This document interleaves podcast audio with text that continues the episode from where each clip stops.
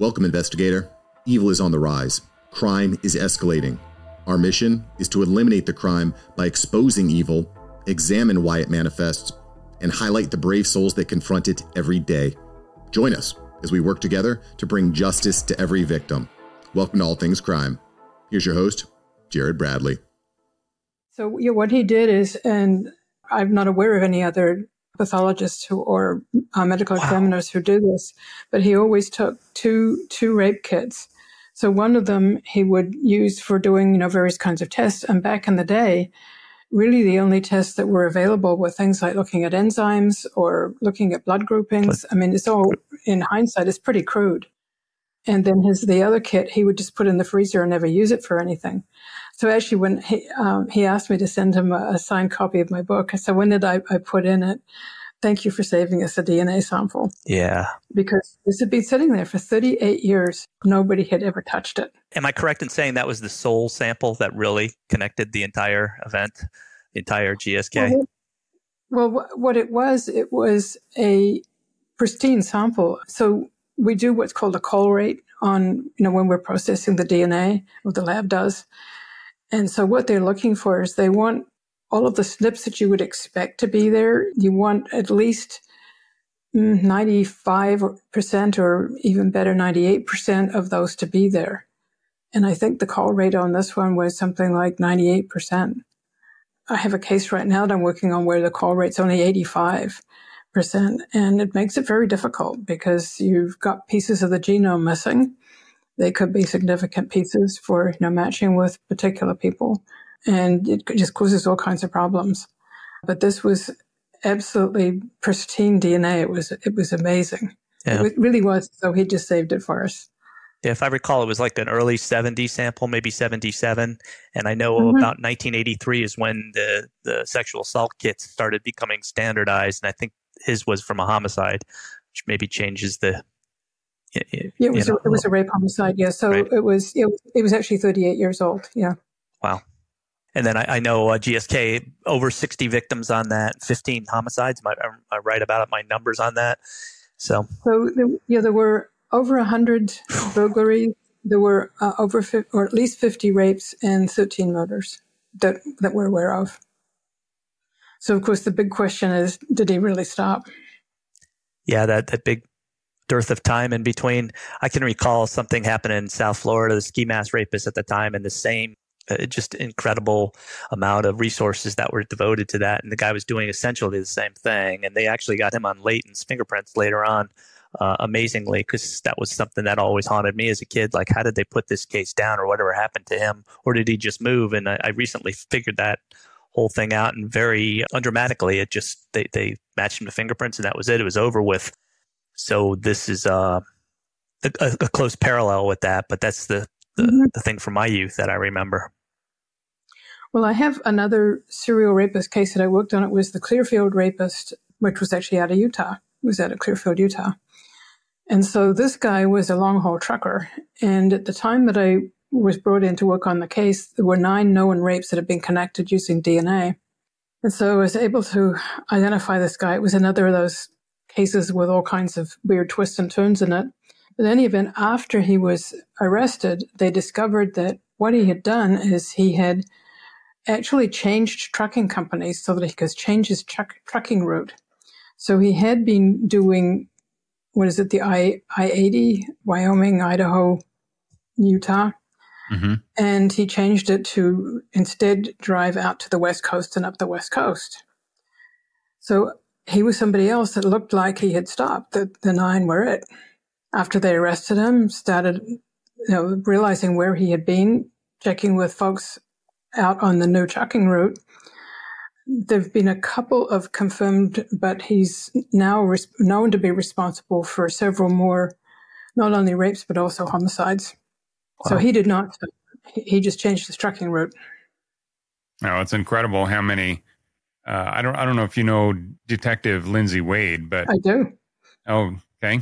Well, she's uh, she's just written a book, and I interviewed her earlier. But she was talking about how many cases could potentially be solved if we just got all of the the people that are currently sitting in prison if we made more of an effort of uploading all of their DNA samples, which they're supposed to have. And anybody mm-hmm. that's a felon, their DNA is supposed to be loaded into the CODIS database, and mm-hmm. uh, but there's thousands and thousands of them that haven't. And you know, to to your point, how many rapes and murders could be solved if investigators all over the country just had a reference sample? If mm-hmm. if there was actually felon DNA sitting in the CODIS database, how many more cases could be immediately solved?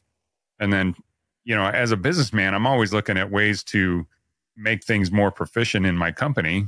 And, you know, how, how many millions of man hours have been wasted right. uh, throughout, you know, the last 10 or 20 years that could have been mm-hmm. solved if people on the other side of the country had just uploaded some database and then you find this trucker that right. uh, you know travels across the country and and rapes people all along the way. You know, just kind of an example of you know the power of DNA, but but also I don't know. It's it's kind of government work, and so mm-hmm. we we don't expect it to be overly proficient. But at the same time, you're like, geez, come on, really? Let's um let's let's uh, get on the team effort here and and upload all of this all of this DNA because it has potential to solve a lot more cases. Mm-hmm. no, you're absolutely right. Was Lindsay, was she the one who put the Ted Bundy DNA into CODIS? Am I right on that? Yeah. And stunning. Yeah. Stunning that that doesn't happen. Yeah. And there's also a movement to prevent the use of, you know, genetic material to, for casework, which is also stunning, equally stunning.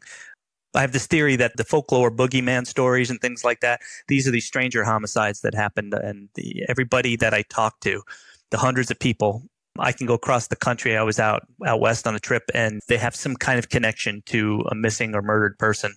And these guys mm-hmm. are just everywhere. Yeah. And yeah. And so once you work this stuff, you never walk away from it because it's just, eh, you know, it's a, a true pandemic, I guess you'd say, a national tragedy with uh, what's going on out there. And, and Jared, you spoke to it, right? Uh, I'd say not only the people in prison that they could match to. what about the deceased serial killers, or, or think about you know Ted Bundy, case in point. But there's a couple, uh, you know, Florida man. There's there's quite a few that have uh, operated down here. Like how many are open out there that could be solved this way? Mm-hmm. So talking about Lindsay Wade, Lindsay actually was a very early proponent of using IGG. We actually worked on some cases pre GSK. So we, of course, had the same problem that we had with GSK, which was getting SNP profiles. And so I actually talked to Bennett Greenspan at Family Tree DNA. And so she had two cases, the Welch case and the Bastian case. Um, they were both little girls, rape homicides, really brutal. And so we actually got SNP profiles. We only were able to get one on one of the cases. I'm now not remembering which one it was and uh, we actually were able to. It was just as Lindsay was was retiring, which was really unfortunate. And so I identified who a suspect was just as a new detective came in. And back then, I, I in fact, in all the early cases that involved a perpetrator, I asked to remain anonymous. And so in that case, and the actually the identification of Rasmussen, and then of course GSK, I uh, asked to remain anonymous. But Lindsay was very much in the forefront with with using IGG. Yeah, well, there's so many folks just like you, Barbara, that are just out there that are, are just brilliant, and you know, God bless you because who knows how many cases will be solved in the future based on the the effort and the work that you put in. So, oh, uh, Tom, you got anything else? No, it, just a summary statement. I, I, you know I love this work, and once you're exposed to it, once you see that, and and uh, say also that that innovative approach that somebody comes from i said the civilians on the other side or somebody just says well you know there's a database for blank or they keep fingerprints on hand for this and you're like no how, how would i know that? Well i used to work as whatever you know a hairdresser in the military whatever it was and these things are solved or somebody just having a different id they look at something i'm sorry a different mindset they look at something and they say well you know this is i, I used to work those kind of cars it, I, I, can tell you right now that what they had and something solved that quickly. And yeah, I, am just amazed every day by something new that I learn or a different way that somebody put something together. I leave it w- with one story. I, I recall towards the end of my career there, we had somebody in Maryland and up in Pennsylvania as well. They had CODIS hit very similar, like you said, brutal rapes. They kidnapped a child each time. We had a CODIS match to two of those, and I believe a third CODIS match out to one that took place in the line over into Maryland over here. So it was just in the very early stages, probably case 30 or maybe 40 or so on the genetic uh, workup. And the, my counterpart, she was getting ready to try and do something like that. Somebody said, well, why don't we try doing the fingerprints because they have next generation identification, which was a an improvement to the AFIS latent fingerprint. She resubmitted and got a hit amazingly. That's simple. And you're talking about like huge amount of expenditure. And then in the same vein, uh, it makes me think and my mind starts to wander on these things. Who's working these people after you put the case down? Who's following up with these people? And, you know, because everybody's works their own enclave, their own jurisdiction and then maybe you have the mm-hmm. FBI. But if you're not getting a return on investment, how long can you work those open hole cases where you just you're not getting a return on investment for it? So there is no methodology to it, like you said, Jared, very adroitly with the with the the business and the efficiency on it. Who, who's going to get the reward for it? Who's going to get the additional funding? That's a problem. That's a problem. So we have the ability, apparently, to really curb some kind of the forensic science. And I, I am a bit editorializing here. There was just a, a case that was pushed out for tool marks saying you can't say in it was out of Maryland, you can't say that that weapon belongs to that bullet to the exclusion of all others. You have to say it's consistent with. Well, that's sort of impeding on that. So we have the ability apparently to challenge science in that respect. But what about the other side, man? We're leaving open open gaps out here that these things can be solved and and we all know the people that work this that leopards don't change their spots. These guys are are killers and Barbara, I do recall what you said on, on the summary about GSK and how you felt about them, and we all feel the same way. I think it would be almost everybody does. And the methodology and what, what he did with putting the plates on the on the victims' chests and mentally mm-hmm. torturing those those husbands and things like that. What a horrible human being. But maybe if we put the effort into that to solve and, and prevent these boogeymen that are out in the out there, we might put a dent into this, a serious dent in this, and you know mm-hmm. we're no longer at the golden age of serial killers and dna turned that. So you know i would like to keep that going see that keep on going. Well barbara if you had to summarize uh, you know all the excitement and um, kind of the feelings that you went through as you were uh, actually helping solve this uh, golden state killer case uh, how would you do it? Partly it was a feeling of of relief but just that finally we're able to, to get this guy. Just going to the sentencing and hearing all the victim impact statements, it was emotionally truly exhausting. And you've got this person up there who's pretending that he's this feeble old man. And it was just, there was everything about him was just so unrepentant, I guess is the right word. I mean, he, he mouthed some words about remorse, but they, you could see that he didn't, that he didn't mean them. And you've got all these people that he has hurt, he has destroyed their lives. You know, so many of his victims, you know, they ended up with, you know, the typical problems that people who've been raped have with alcohol and drugs and broken marriages and just basically their lives just completely turned upside down. And here's this person up there masquerading as some feeble old man when they've got pictures of him doing burpees in his cell. Um, you know, it's just, it's just ridiculous. Um, so a lot of it was just, I guess, a feeling of just relief that we we we had managed to finally put a, a name to this guy. Yeah. Wow. I really appreciate that. It's, of the cases that I've been involved with, and especially that uh, the MVAC has helped solve, it's just for for us, it's just been this just absolute elation that the thought of not only getting you know one of these suspects and and the Golden State Killer case, man, this guy's just a absolute monster. Get him off the street and deal him a little bit of justice, but more importantly, I think is the fact that the victims now can hopefully start start the healing process and possibly even you know the justice that that they find will will help them in the future so Yeah, I, th- I, think what came out of that was very mm-hmm. much the victims talking about how basically for 40 years, you know, he would call them and threaten to come and kill them uh. after the fact. So, some of them years and years and years after the mm. fact. So these people had all been living for basically 40 something years in fear he was going to come back and kill them. Suddenly that was gone. Wow. And, and additionally, th- what you did was you told them you, are not forgotten. We remember you, and we're going to do the right thing. In all these years later, mm-hmm. so it's got to be a tremendous mm-hmm. gift. It is an amazing gift, and we I see it also with unidentified remains. I worked on a case. Uh, this was actually out of Henderson, Nevada, and the detective told me when he called. So we identified this this woman whose body had been found, and so when he called her sister, her comment was, she'd been doing this now for, I think, I think this was like another 40 year old cold case, 41, 42 years. She said, you know, I can finally stop every time I go past a homeless shelter going in and looking for my sister. Wow.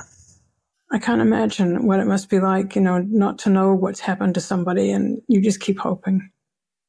Yeah. Yeah, absolutely. Right. It's, yeah, the, the human turmoil and, and, and just expenditure of emotions and and tragedies. It, it's just incredible that it's it's out there and and it's it's by a relatively small percentage of society that's that's mm-hmm. causing all this pain. And so every time we take one of these monsters off the street and put them in where they belong, then you know that that alleviates just a massive amount of you know all sorts of anxiety and tension and uh, fear and uh, just anger, sadness, all these things are are alleviated, or at least people can start, like I said, the the, the healing process, mm-hmm. and that's and that that healing is is generational, and and it can continue on for a long, long time. So, well, guys, any last words?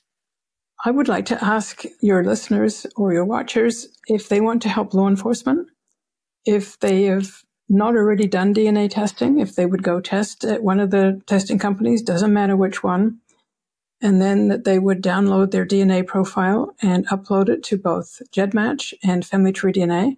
Those are the two sites that we're able to use for doing forensic cases. Uh, so that would be a huge help. You do need to opt into law enforcement matching, but if people would do that, that could help tremendously. Oh, absolutely. And Barbara, are there any if if people have cases that they want to ha- have you help them with? Is there a way to reach you? So it, it has to be law enforcement, but yeah, they can reach me either. They can Google Firebird Forensics, or that should actually get them to our website, and there's a a uh, link on there to send me an email if they want help with a case. Fantastic. And, and last thing, um, the sites that they can go to to get their DNA can you just I, I don't know if you know them all, but list the the major ones? Sure. The, the majors major ones are of course Family Tree DNA, uh, Ancestry, 23andMe, and MyHeritage. Uh, there's also one. It's actually a UK company, Living DNA, but you can test at any any of the companies, and you can upload to GEDmatch. So it doesn't matter which one you go to. But that would well, be really fantastic. cool if people would do that. Yeah. No, it, it can solve one case, it can solve a hundred. So absolutely, yeah. Guys, it's it's been an absolute pleasure, and Barbara, I, I really appreciate you coming on the show and uh, and sharing your story. It's been well, awesome. Thank you. thank you for having me. I appreciate it. Oh my, it's our pleasure. Yeah, congratulations on the book, by the way. That's uh, awesome. Oh well, thank you. Yeah, and we'll, we'll definitely have all the links to uh, your book and and you know the stories and things in the show notes. So again, thank you for coming on the show. Very welcome. Thank you. Thanks for joining us. Your attention today brings us one step closer to exposing and eliminating the evil that brings crime to our communities. Hit subscribe and share this episode. Together, we will bring justice to every victim.